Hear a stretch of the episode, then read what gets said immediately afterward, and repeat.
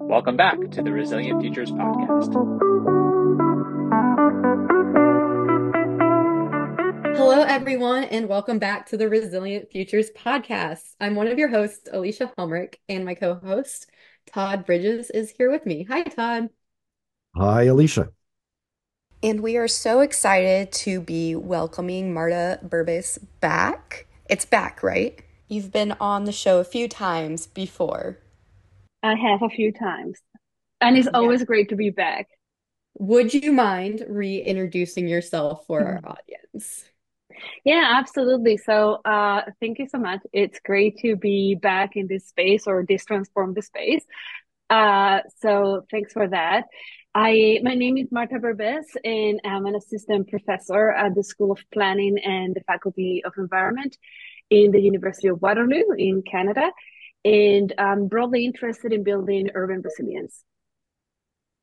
Thanks for that introduction, Martha. This is the first time that we've met, and I know we're going to be discussing uh, the application of a number of techniques in the global South. I, I'm interested in how, how a professor at the University of Waterloo, which is not part of the global South, is working in the global South.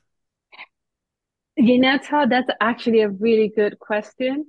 Uh, so, and I think it kind of gets uh, to, to to some of the the points uh, that I want to make later on uh, in terms of building relationships. So, this is work that I've been doing for many, many years. And this has been work that has come out of different opportunities uh, with projects and, you know, sometimes with invitations from local, uh, from partners from, from the global South.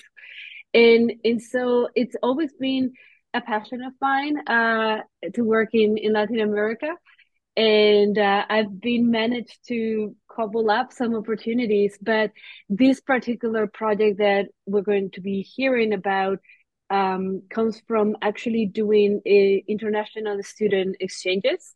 Uh, where we have taken students to do work for about 10 weeks with our local partners and and it's been a very exhausting process, but really exciting process. And so we wanted to to make sure that we could do this year round, not just for you know the ten weeks with the students. And so we convinced the partners to uh, work with us. And so it has been this sort of collaboration that has been emerging for for many years. That, thanks for that explanation. The, the world is a big place, but in some ways, it's also small and maybe even shrinking in regards to the types of of collaborations that technology and and social networks allow us. So I, that's that's why I asked the question, but I appreciate that. But you know, today we're going to be discussing the themes of resilience connected to nature-based solutions and this concept of informality that you're going to help us understand. So could you describe this problem space, if you will, and and opportunities as you see them for our listeners? Yeah, absolutely. So um, I think we see this in, in terms of potential. And so this specific project is really about uh, looking at the potential of nature-based solutions as an alternative pathway to urban development in cities in, in the global south. And so sort of before we get to, to, to that rationale, I, I kind of want to uh, define nature-based solutions because it's one of those buzzwords and you know it, it has been it, it's used in, in different ways and, and so we tend to to to use nature-based solutions to refer to all the parts of the city that have ecological form and function and that uh, can create benefits for humans and nature right? And the idea of benefits is is very broad. So we think of a benefit could be the the sense of place that you derive from going to your favorite park in the morning or it could be you know water filtration that is provided by um, a rain garden or the biodiversity uh, that a pollinator garden sort of um, creates. So so there's all sorts of benefits. And and the part that to me is is more exciting is the part about the solutions which is it's not just that we have these bits of nature in cities, but that we need to manage those to ensure that they're providing benefits. And obviously, tied to that is all sorts of questions about equity and who has access to those ben- uh, those benefits, etc. But so, so I wanted to to to give that definition, but I think that just to return to, to the original point is we're trying to create a conversation about the potential of nature-based solutions for cities in the global south. A lot of the literature of nature-based solutions has been developed in the global north, and cities in the north have followed a different trajectory from those in the south. And specifically, um, a lot of cities in the global south um, have to contend with informality, right? And uh, this is between in, in Latin America, which is where where I'm focused. Uh, between 30 to 60 percent of urban infrastructure development is informal. So that means that you'll have typically low income um, residents who build their own housing, and then municipalities might provide basic service retroactively, things like sewage or, or water or, or, or roads. And the way that we define informality again is is quite broad.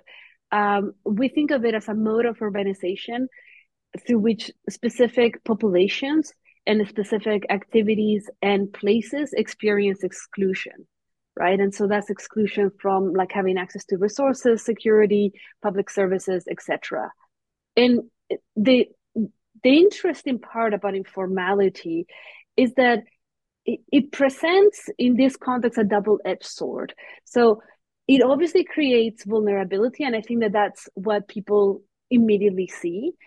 Uh, because most people who live in informal settlements are lower income people, right? So there's poverty and there's uh, uh, its own set of issues associated with uh, poverty.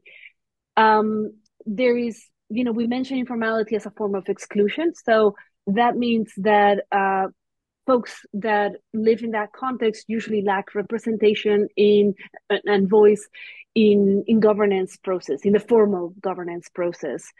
Uh, and also informal settlements they tend to be relegated to the parts of the city that uh, where that are or were undesirable. So uh, hillsides or riversides. And so that means that they tend to be places where there is uh, high exposure to risks such as uh, flooding or uh, landslides and or extreme heat, and all of these are going to increase with climate change.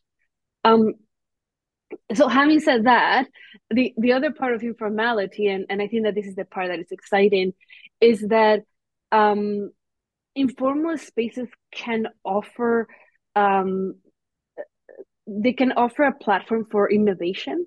So there are places that because uh, the rules have been relaxed or maybe non-existent or adapted, uh, they allow for experimentation. Uh, that means that people in, in those places oftentimes have because of because of they had to do it uh, they have been you know finding solutions through trial and error that are place based that work for them and that satisfy their infrastructural needs and services instead of waiting for municipalities to do so. So, our argument is that um, in that space of experimentation, nature based solutions may offer distinct possibilities that will direct urban development away from gray infrastructure, which is not going to work with uh, our changing climate, and and there was more hybrid forms of infrastructure that can satisfy their housing needs their services uh, needs and also pro- provide some degree of protection to climate change impact. Well thanks for that response marta as you were talking i was thinking about the multi-dimensional aspect of nature-based solutions and and there are practitioners and people who are very comfortable thinking about the ecological and the physical dimensions of nature-based solutions, but what you're exposing here, there are very important social and economic dimensions for nature-based solutions and in general to access to infrastructure services that affect everybody in an urban setting or even in a rural setting. So I'm looking forward to this podcast and our discussion about this. Yeah, definitely. I think like that's a little bit how we frame nature-based solutions. Like we try to consider the social, ecological, the technological impacts. And because you know there is going to be trade-offs as well, so I I don't often think about um, silver bullet solutions. I think that oftentimes you have to be very mindful of the context, the people who are implementing it, and and why right? So uh, and, and that is and that's also part of of this project is wanting to um really be mindful that you cannot take a solution that is developed in one context and just transfer it to a different context without giving it a second thought. And so how nature-based solutions are received in informal settlements we don't know right? Uh, in in fact, some of our experience is that uh, some folks in informal settlements, when you talk about um, green spaces, they might associate something a lot more negative uh, because they might think they might associate green space with you know garbage because sometimes people do use uh, green space to dump garbage or with mosquitoes and diseases or with um, you know places that are not safe etc etc so uh, it is important to really be mindful of the context and not assume that they're going to be well received regardless. Yeah appreciate those points. Yeah i i i don't think we should be thinking about silver bullet dis, you know solutions either. Maybe as a thinking about solutions as a biodiverse field of flowers we, want to, we, we, want to yeah. we want to pick and and uh, assemble the appropriate bouquet for the occasion. Well put. So on top of that multidimensionality that Todd had just brought up, I think something you've just mentioned is that these areas of informality are communities that might not necessarily have trust in academia coming in or government coming into these spaces. And so I know an approach that you're proposing is more innovative and collaborative, and it's known as these urban labs. Could you describe this approach a bit more and how that may help address that uh, caution? Yeah, so I'm I'm going to be um, succinct. I'll try uh, because we have two uh, two folks uh, from the global south that are going to talk more at length about it. Um, so the the idea or the model that we're proposing, because of these multidimensional and uncertain times and, and context, is is this one of of an urban lab. So the idea of urban labs, they're a bit difficult to define because they can take many different forms. And in fact, I've seen them implemented um, in different places following you know similar but slightly different principles. Um, i think that the essence of an urban lab is that you create a space for collaborative experimentation. And and this is akin to many of the community processes that i mentioned before where people are trying things uh, to see what works what doesn't and then somebody like tells their neighbor i've done this and and so it's very uh place based and and it is high, like experimental. And and so there are processes by which you know there's problem formulation right? It's like what is it that we're trying to seek a solution for right? There is processes of deliberation of strategizing of thinking okay well we're going to prototype and then finally you pilot and and hopefully you monitor and and you use what what works and you sort of improve on what is not working. And and i think that in some ways that's what folks are doing anyway. It's it's in some ways trying to formalize that.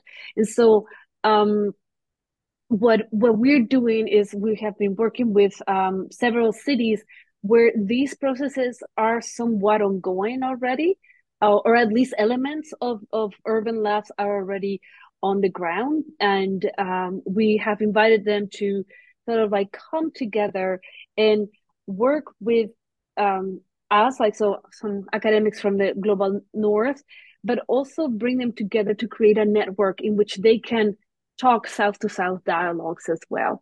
Um, and and that's what you're going to hear. Uh, you're going to hear from our partners from Guayaquil and from San Juan on how they have approached their local challenges. Might I ask Marta another follow-up briefly? I have sometimes found that the word experiment can be a challenge. People don't want to be experimented with. But when I I try to explain this more, or maybe substitute, we're really just talking about planned learning.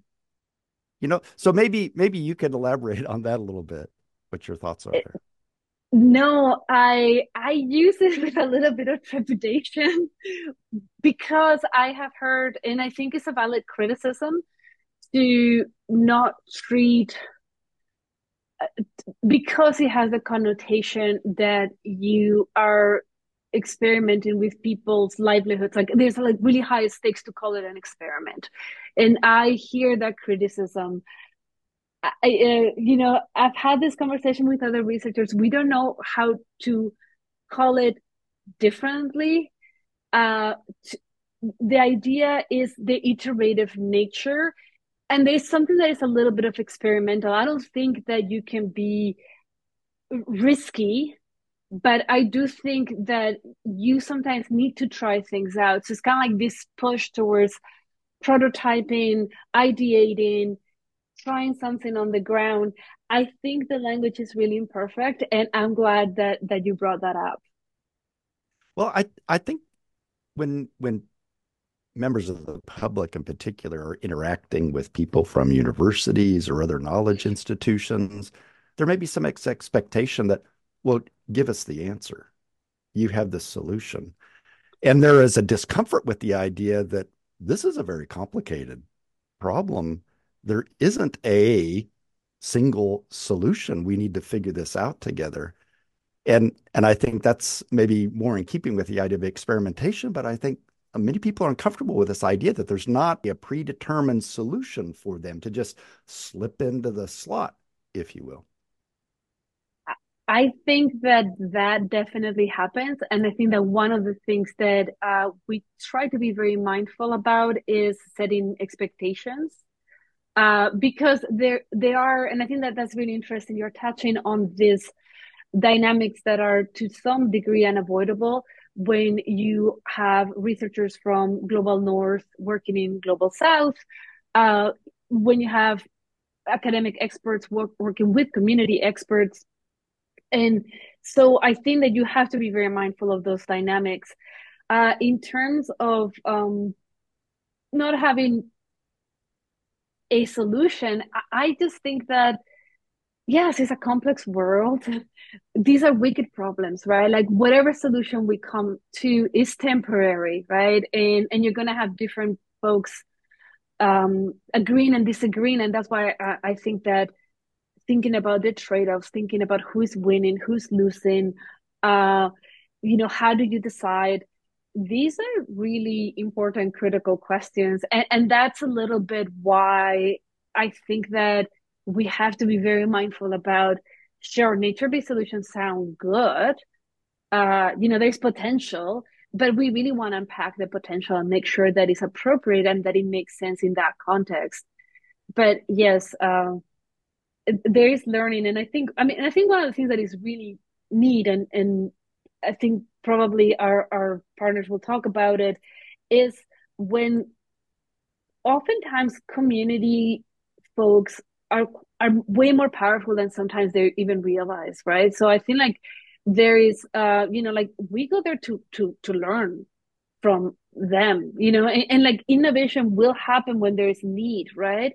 So I, I think that um, it is very humbling experience as a researcher to to you know um, see that some of the things that you're thinking about like oh, oh yeah these people are doing it they're, they're implementing it like they're past that they need other solutions right? So yeah I, th- I think it's an interesting space to be in. Thanks for that. And on that note, we've obviously started this conversation as three academics. Todd's now adopted into the academic sphere. but we do have um, Stephanie with us, and Stephanie has gone out and done some interviews with leaders in this space in the community. So I would love if Stephanie could introduce herself um, before we jump over to those interviews. Hi, uh, my name is Stephanie Cruz Maysonet, and I'm a PhD candidate in the School of Environment, Resources, and Sustainability at, Wa at the University of Waterloo. My work is with uh, urban parks. I look at their performance, and that's how I got connected to to this project. Thanks so much, Stephanie. We're so excited to hear these interviews. Let's jump over to those now. Hi, Tischa. Hi, Mercy. Hi there. Hi there also. Tischa Muñoz Erickson is a research social scientist at the USDA Forest Service International Institute of Tropical Forestry.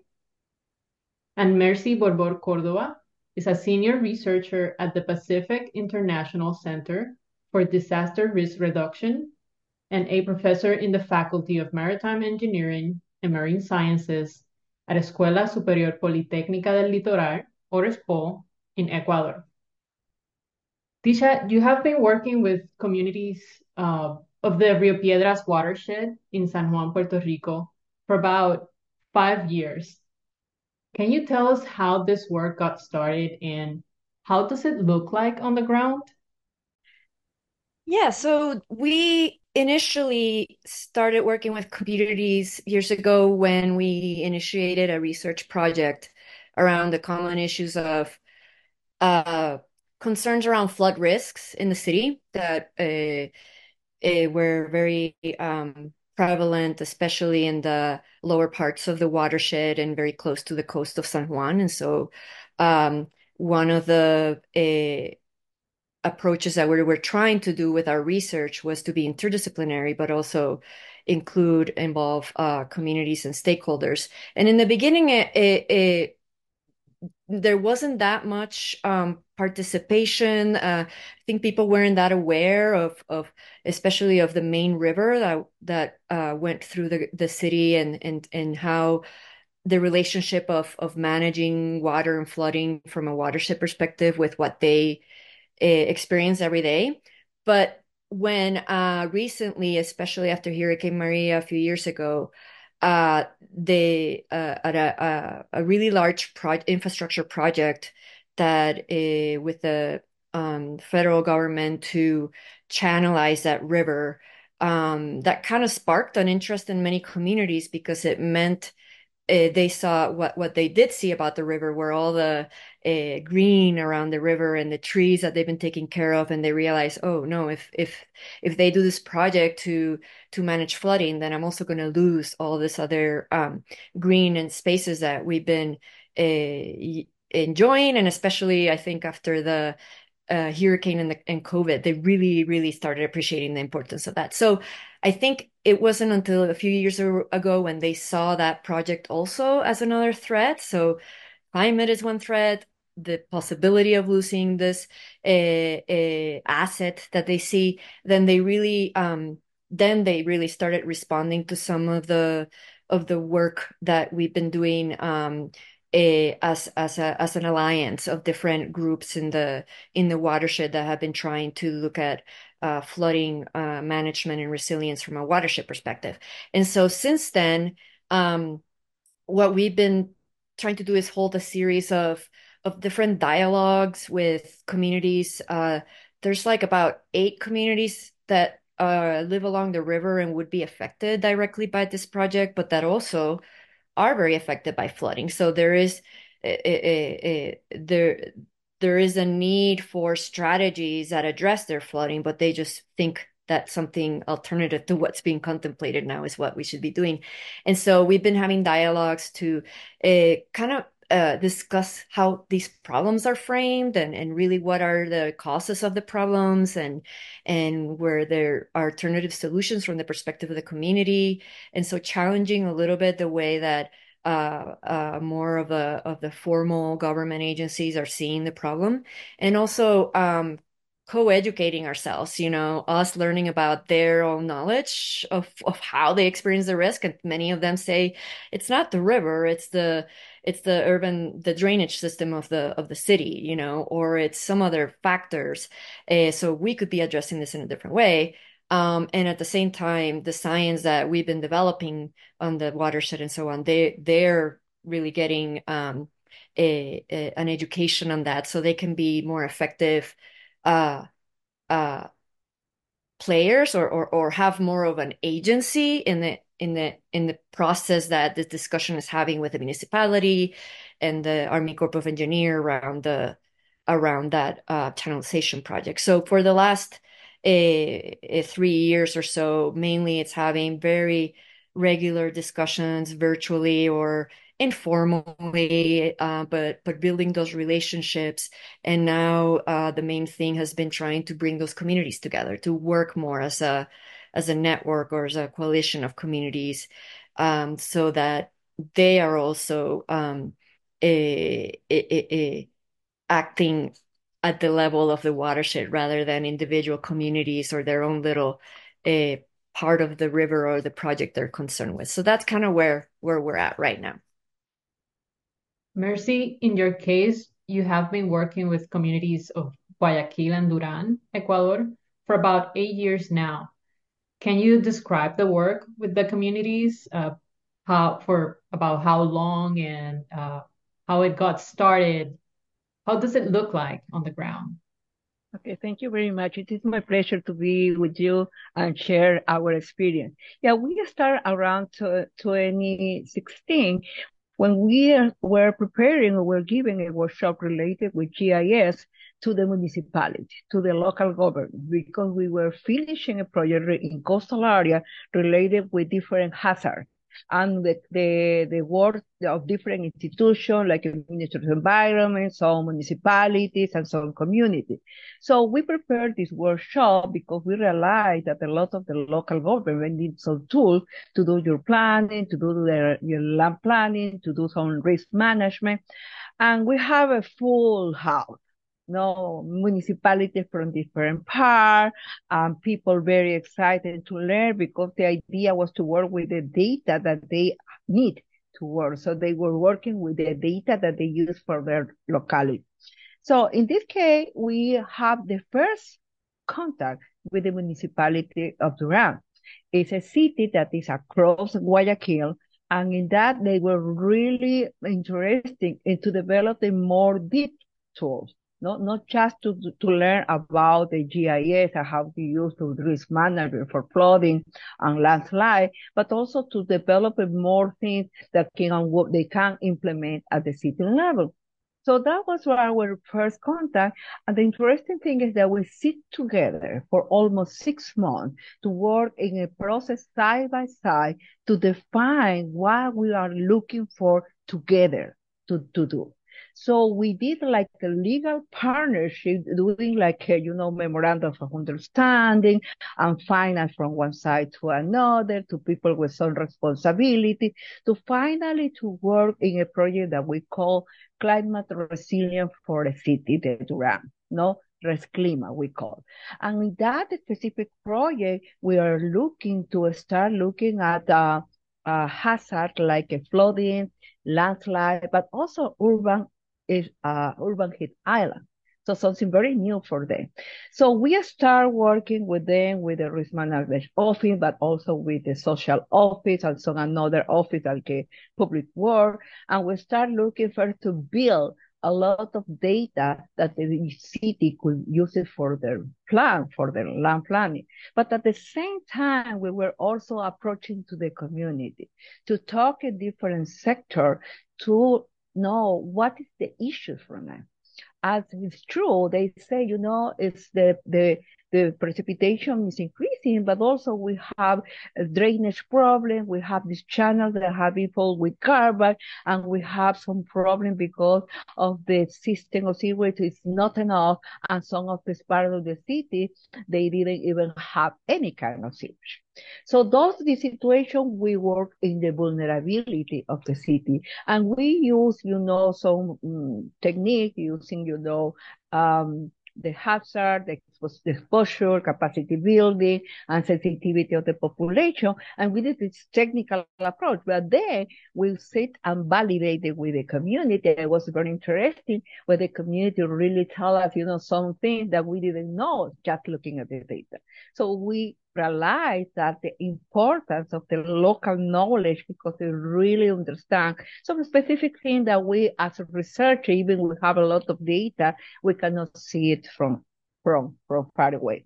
And the other important thing that we have in the community, I may say, is that the university as our center that work for risk reduction act as a catalyzer catalyzador. No, it's like uh, and we do this interaction with the community, and uh, this interaction with the, the local government. At the beginning, they weren't talking about together. They were talking. They weren't talking each other, but we were like a piece of connection with the connector with these two groups and created a more um, uh, welcoming environment, not just to uh, uh, to to request something from the community to the government, but also to try to do some dialogue.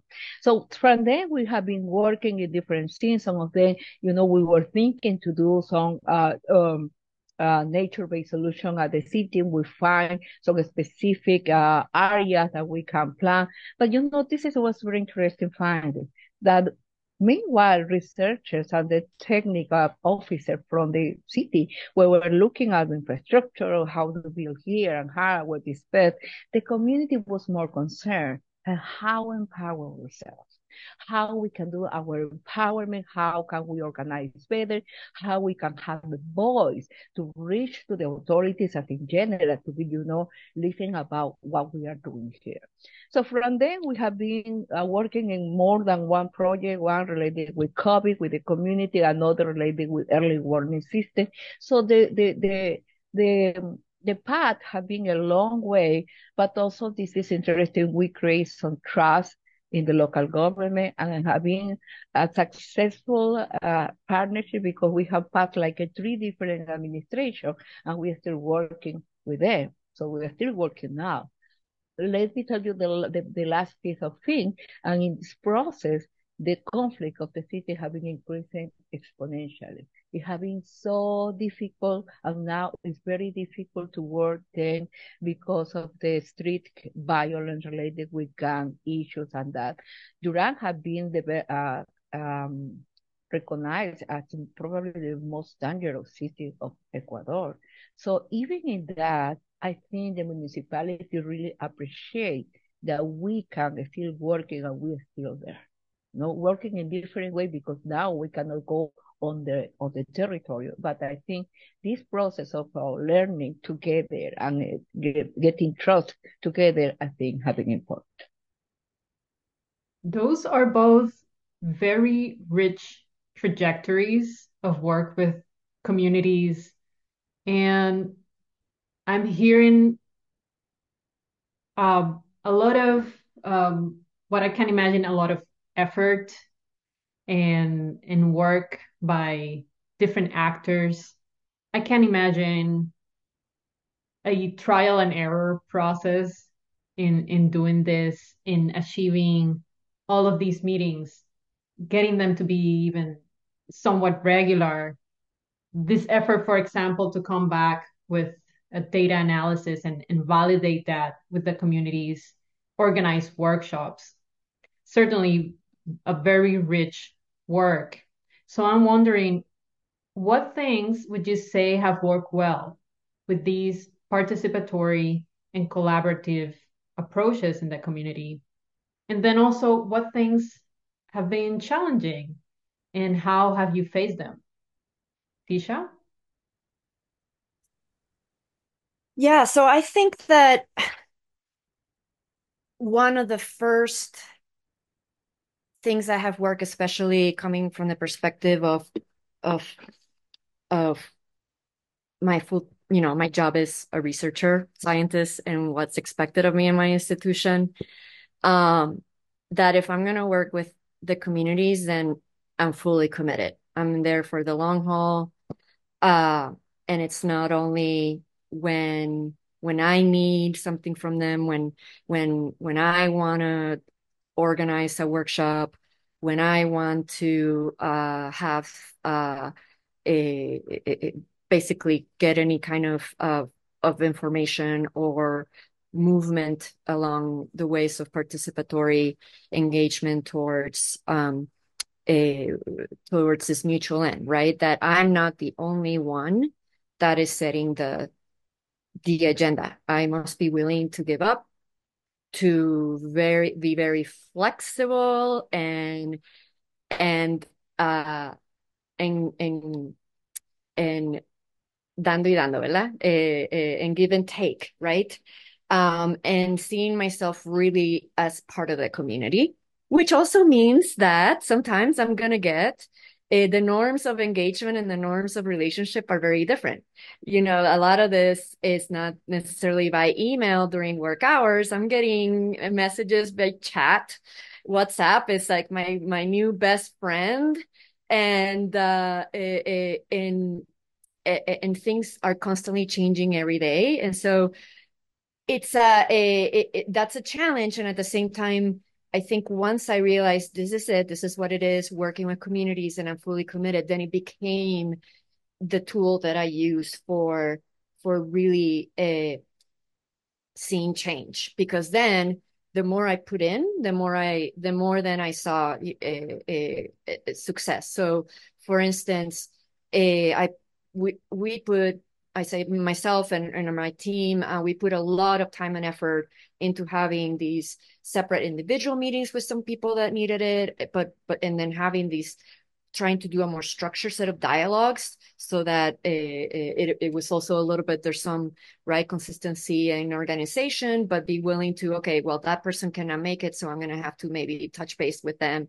uh, on saturday or something. And so it, it, sometimes it feels chaotic but having the flexibility to doing so. And then um and then given each community since we were working with like a five or six different communities giving them each the the the attention they deserve but but then always towards the goal of that of of of, of bringing them together and connecting them on their a, a, larger um, community and network. And and so that took a lot of time because each community require attention and time.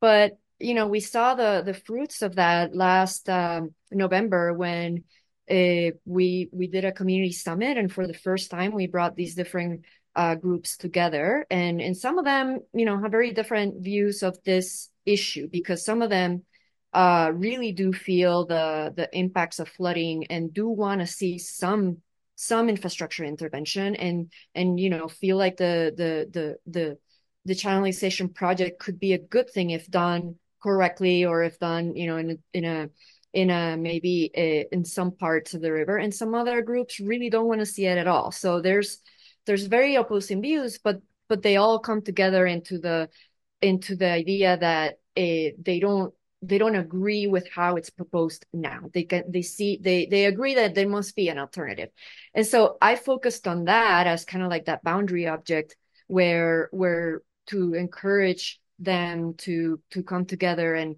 act like a river and act like a watershed. And and so we had this. Uh, I was very nervous about the summit in November and how it was going to go, but I another kind of tool that I used in my toolbox was uh, always remember when I'm talking and engaging with community. Are you being transparent about your expectations? Are you being transparent, Tischa, about how your own role in this and and and and and and, and are you being humble um, with with working with them and and so i think that that helped in that in the in the summit um, they were willing to play they were willing to to to engage and be respectful with others and and just kind of humor what i i was proposing and and we came out with a community resolution and they they went from you know, they they they have their own little organizations each, but they're now also working um, as a coalición comunitaria de la Cuenca de Río Piedras. It's official now. Um, we are actually meeting next week to to work on the their work plan because uh, the Army Corps of Engineer is uh, reaching out to them to have meetings with them, but separately, and they said no, no more separation if you want to engage us, we're going to engage as a coalition and we're going to present this resolution. Um, so so it it worked, but definitely not in a, you know, necessarily in a very uh, structured plan. I just use I just use the ideas and uh, of of the literature and experiences of other cities and things that they're doing, kind of like just as a again a guidance, uh, a a and and and as a set of questions that I ask myself of how I'm I'm I'm engaging in the space, but at the same time letting it be and see where it goes. And sometimes it's frustrating for for us because we need results and we want to write. And you know, I don't remember last time I've been able to write because it's also but that that is that is uh, really where I see the the richness of this, and then and then um, hopefully uh, soon I'll be able to to to really get that story out. And and um, but it it, it, it that to me that's what it takes. Um, and sometimes if you cannot do it yourself directly or put the time directly then create a team that can um, create a team and and and and and find you know trusted people uh, uh, locally to to to really be that person. Um, and so i've been i've been trying to do a lot of that so that we can really uh, again put the resources and the energy and attention that this deserves. Um, otherwise i i would say don't do it because it's just not you know i think you you must be willing to be committed to that. And that's and that goes also not just for communities but but um a, a practitioners of, of of of different agencies and so on that being willing to be responsive um and and honest and transparent. So uh yeah so i would say that you know there's no um the main best practice i would say is is to to to to be to be aware and committed of the time and energy and be willing to put it in and ask yourself constantly in every interaction you know are you were you were you transparent? Were you were you uh, humble? Were you listening? Um, did you follow up those are some things that uh, has worked for us at least now mercy what would you say things that have worked well and also some of the challenging stuff oh thank you for that question wow have a lot of challenges every single time. And even we are, you know, after many years, we're still having a lot of challenge. I think always we're going to live with that. So the first message is we have to accept it and we have to live with all the challenges that is coming every single time. So I may mention probably three um, uh, challenges that we have faced. The first one is the capacity building of the capacities of the, the, the in this case of the local or the local government because it's changing you know, every time so quickly that we need to start over and over. And again we need to is to start educating on what we have and what the tool that we have and the information that we have and try to to again restart. And we have to repeat that many times. And we have to do it. That's the only way. Uh, the, the, the, the thing will be to try to create some specific way. So every time that they change the, the officers of the, the people the, the, that are working there probably will be easier because it takes a lot of time also to prepare them, to give it information, to, to say that we are, we are, we are having doing and that's our next step. So it's like a start over every time. So a lot of time. So we cannot do that if we are not a really strong group of, of, of researchers that is in our side. And I have to mention that will be the, so good the center that we have because it's not me, a Pilar, or another. We have a team of people and that's, you know, the people that is in the field, the people that is doing something and the thing. So that's one of the things. The other challenge is the transdisciplinarity that we face. That every single day we have to talk in different language. It's not the same we are talking with the community. It's not the same we are talking with the officer. It's not the same when we are talking to the decision maker. And we have been invited to this committee, the Comité de Operaciones de Emergencia, so we will kind of the emergency committee, to present our uh, our research in a way that they, you know, that we will be able to explain why it's important to have some data, what is important to work with the community, what is important to start doing this bridge between what we are doing at academia with the people on the on the territory. So we are learning, you know, little by little. Sometimes it's good, sometimes it's bad, sometimes it's not. so we are there, we are there, and we accept this challenge as a part of the process of the transdisciplinarity. And again, a lot of time we have to be also very flexible. As Tischa said, we have to move from what we think this is the way to the to the the, the option that the the government of the community decide. The third challenge, probably I will say, is the community expectations. That's also they really, you know, expect uh, a lot of things. No, now, for instance, we are working with the communities about the the um, El Comité de Brigadas, the Brigades uh, Risk Management Committee. And so we have been doing some uh, capacity building and uh, first aid and another thing, but they really expect much more. So we really need to do to talk to them. You know, this we can do. There are other things that you have to do by yourself because they have to empower, they have to recognize that in many of the issues of flooding or landslide, they are the, the actors, the first responder, but also the first stakeholder that are there. And sometimes some of the action they do, probably if they put it in their own risk. So because, you know, sometimes it's too paternalistic that to say, you know, local government have to do such and such and everything. It's, it's not true. And we carry that message. We all have our responsibility to do what we have to do at the local level. So I may say that those are, are the challenges and probably one that is more in the outside of the researcher is also the idea that we need to publish because as our way to measure us. And of course, if we just publish, it is very difficult to do all the kind of work that the community, the, the, the uh, stakeholder want. So at the same time that we are trying to write a manuscript for some science journal, we need to develop some tools and practical things like a planning, like a, some specific things that the people at the municipality or even the people at the community can use. And they take a lot of time and at the moment that you are doing your self-evaluation, if you say, you know, I have a lot of things, but that doesn't count in my evaluation.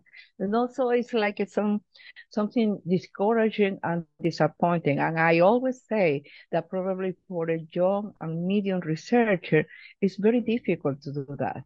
So some researcher, we are kind of more kind of more senior and we have another um, uh, things that we could work in different networks, but it's very difficult for a young researcher to try to do all of that. So we need to be also more flexible for the researcher that over overburdened with many things. And, and you know, at some point we're going to be burnt, burn out, and that's not good for anybody because it's important to try to do that.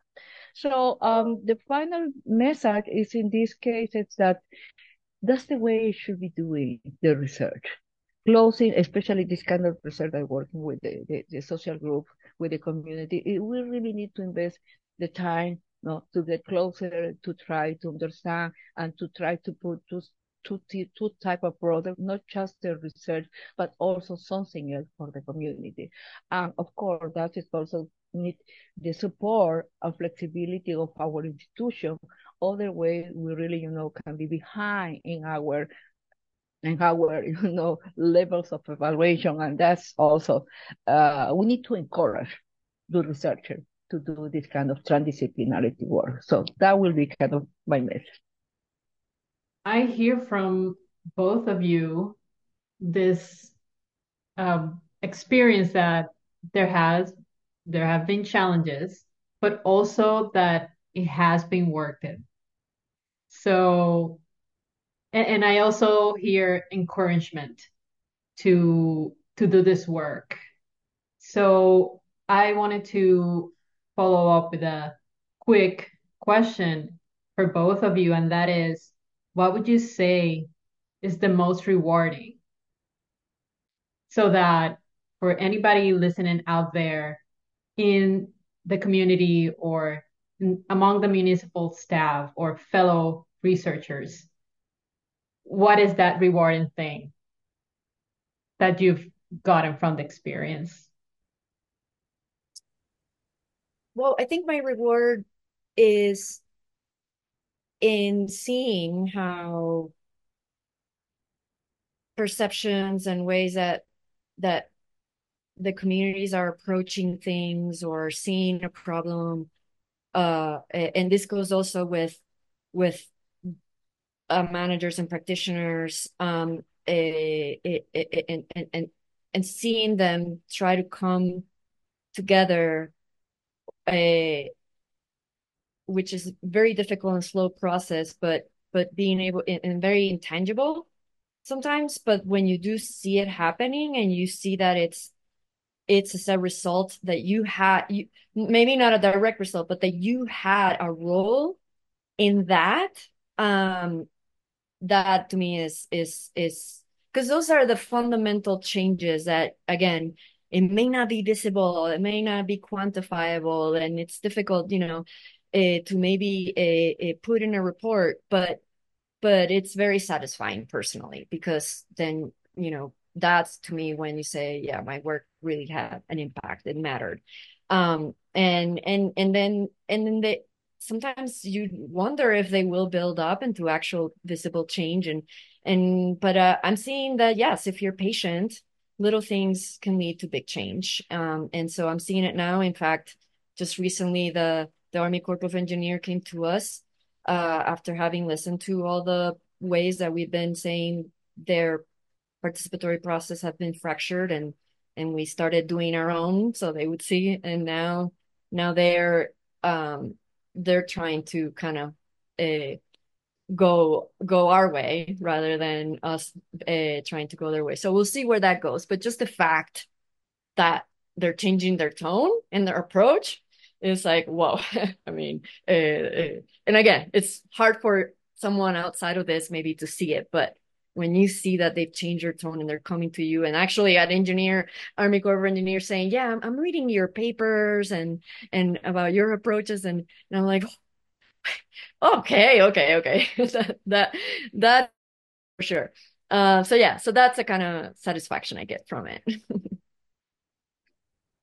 Well following the same question um, i think we truly believe that we are doing something to contribute to, to, to change, to the change, the change in to do the research, in a change to do more uh, engagement with different stakeholders and uh, local government. So, and uh, it's like a movement, no? And uh, the people see like this is really step by step, no? So everybody see the little piece that is coming here. And then somebody else, hmm, that looks interesting. Let me see if I can contribute to that. In that way, we also have been kind of a, a glue that another group have been working and, engaging with us, like uh, for instance, uh, let's say the National Secretary of Risk Management, now with the Minister of Environment, but also with groups that coming from like a Red Cross, the, the, the program, program that they see that we are working on the field doing things. So probably some people want to know, okay, well, how we can uh, unite our efforts. And so that is important. That is important. Uh, with the community, you know that the community will really need to put more and more effort because they really, you know, they are looking at what is next, how we really can be empowered. So that's something that we also have to be working. One of the good thing that I say in our university is like we had this specific mandate that our university have to be uh, vínculos con la sociedad, like uh, bridging with the society. And so that means that every single year, all the students, absolutely all the students of the university have to go out and work in the project with us. So we have the human talent that we can work and to approach. So we have to have a path and then to try to do, you know, a little bit more. Yeah, the, the only thing is that we really need to educate ourselves in how to deal with this kind of social approach because sometimes it's not so easy and we are not well prepared for it. Now, I'm a biophysical scientist, so I have to learn many, many things and probably have made many, many mistakes. So we really need to prepare a little bit in that in order to do a good approach, to understand what is the best way to do it. And I think that's one of the best practices. You know, we are concerned that we need everybody learn this new way to do research, this new way to respect the other knowledge that is out there in the people at the local government, but also at the community. Thank you both for sharing these very inspiring stories. Thank you, Mercy and Tischa. My pleasure. Thank you. Have a good day. Thank you, Stephanie, for gathering those experiences from Tischa and Mercy. As I was uh, thinking about this episode and listening to it, it was personally impactful for me because even though I haven't extensively traveled in the global south or in Latin America, I have been to both Guayaquil and San Juan. In fact, introduced to the context in San Juan by conversations with Tischa originally about nature based solutions in that context. And I, I'm just struck over and over again by how much we can learn by sharing uh, with each other across these different places in this wonderful world we live in and we occupy. And even though there's cultural context everywhere, it's all just people. And in my experience, people are more or less basically the same everywhere. They all have needs, they all have desires, and and and what we're trying to do is create spaces where they can express those, right? And derive, you know, a satisfying life. Yeah, and I would just add to that. I mean, I, I think that um, it's neat to see how these things evolve through time. Uh, in because it often is one step forward and then two step backs, right? Uh, but I do think that uh, there's a chance here to sort of like through deliberation and strategizing uh, that new solutions would emerge that sort of like chart this path like, away from from gray infrastructure in in towards more hybrid forms of infrastructure that lead to more resilient futures. Yes, agreed. And again, I think the North and the South have much to learn from each other in a reciprocal way. And I would extend to that the East and the West have a mm-hmm. lot that they can learn from each other in a reciprocal way. So that, that that's one reason why I think this is a very uh, useful discussion that we've had. Yeah, thanks. And thank you, Marta, for joining us today. And to close out our episode, we do have a haiku from Stephanie. Stream facing houses, bounded by southern waters, now a blooming front.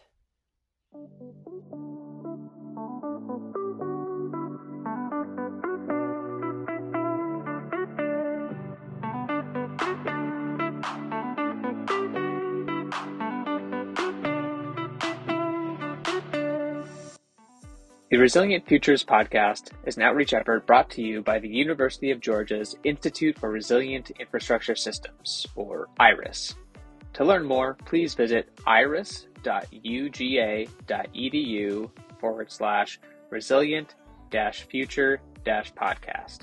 If you have any questions, comments, feedback, or ideas for future episodes, please find us on Twitter at rfuturespod or contact our production manager, Sarah, at sarah.buckleitner at uga.edu. If you enjoyed the episode, please subscribe and drop a review wherever you get your podcasts. See you next time.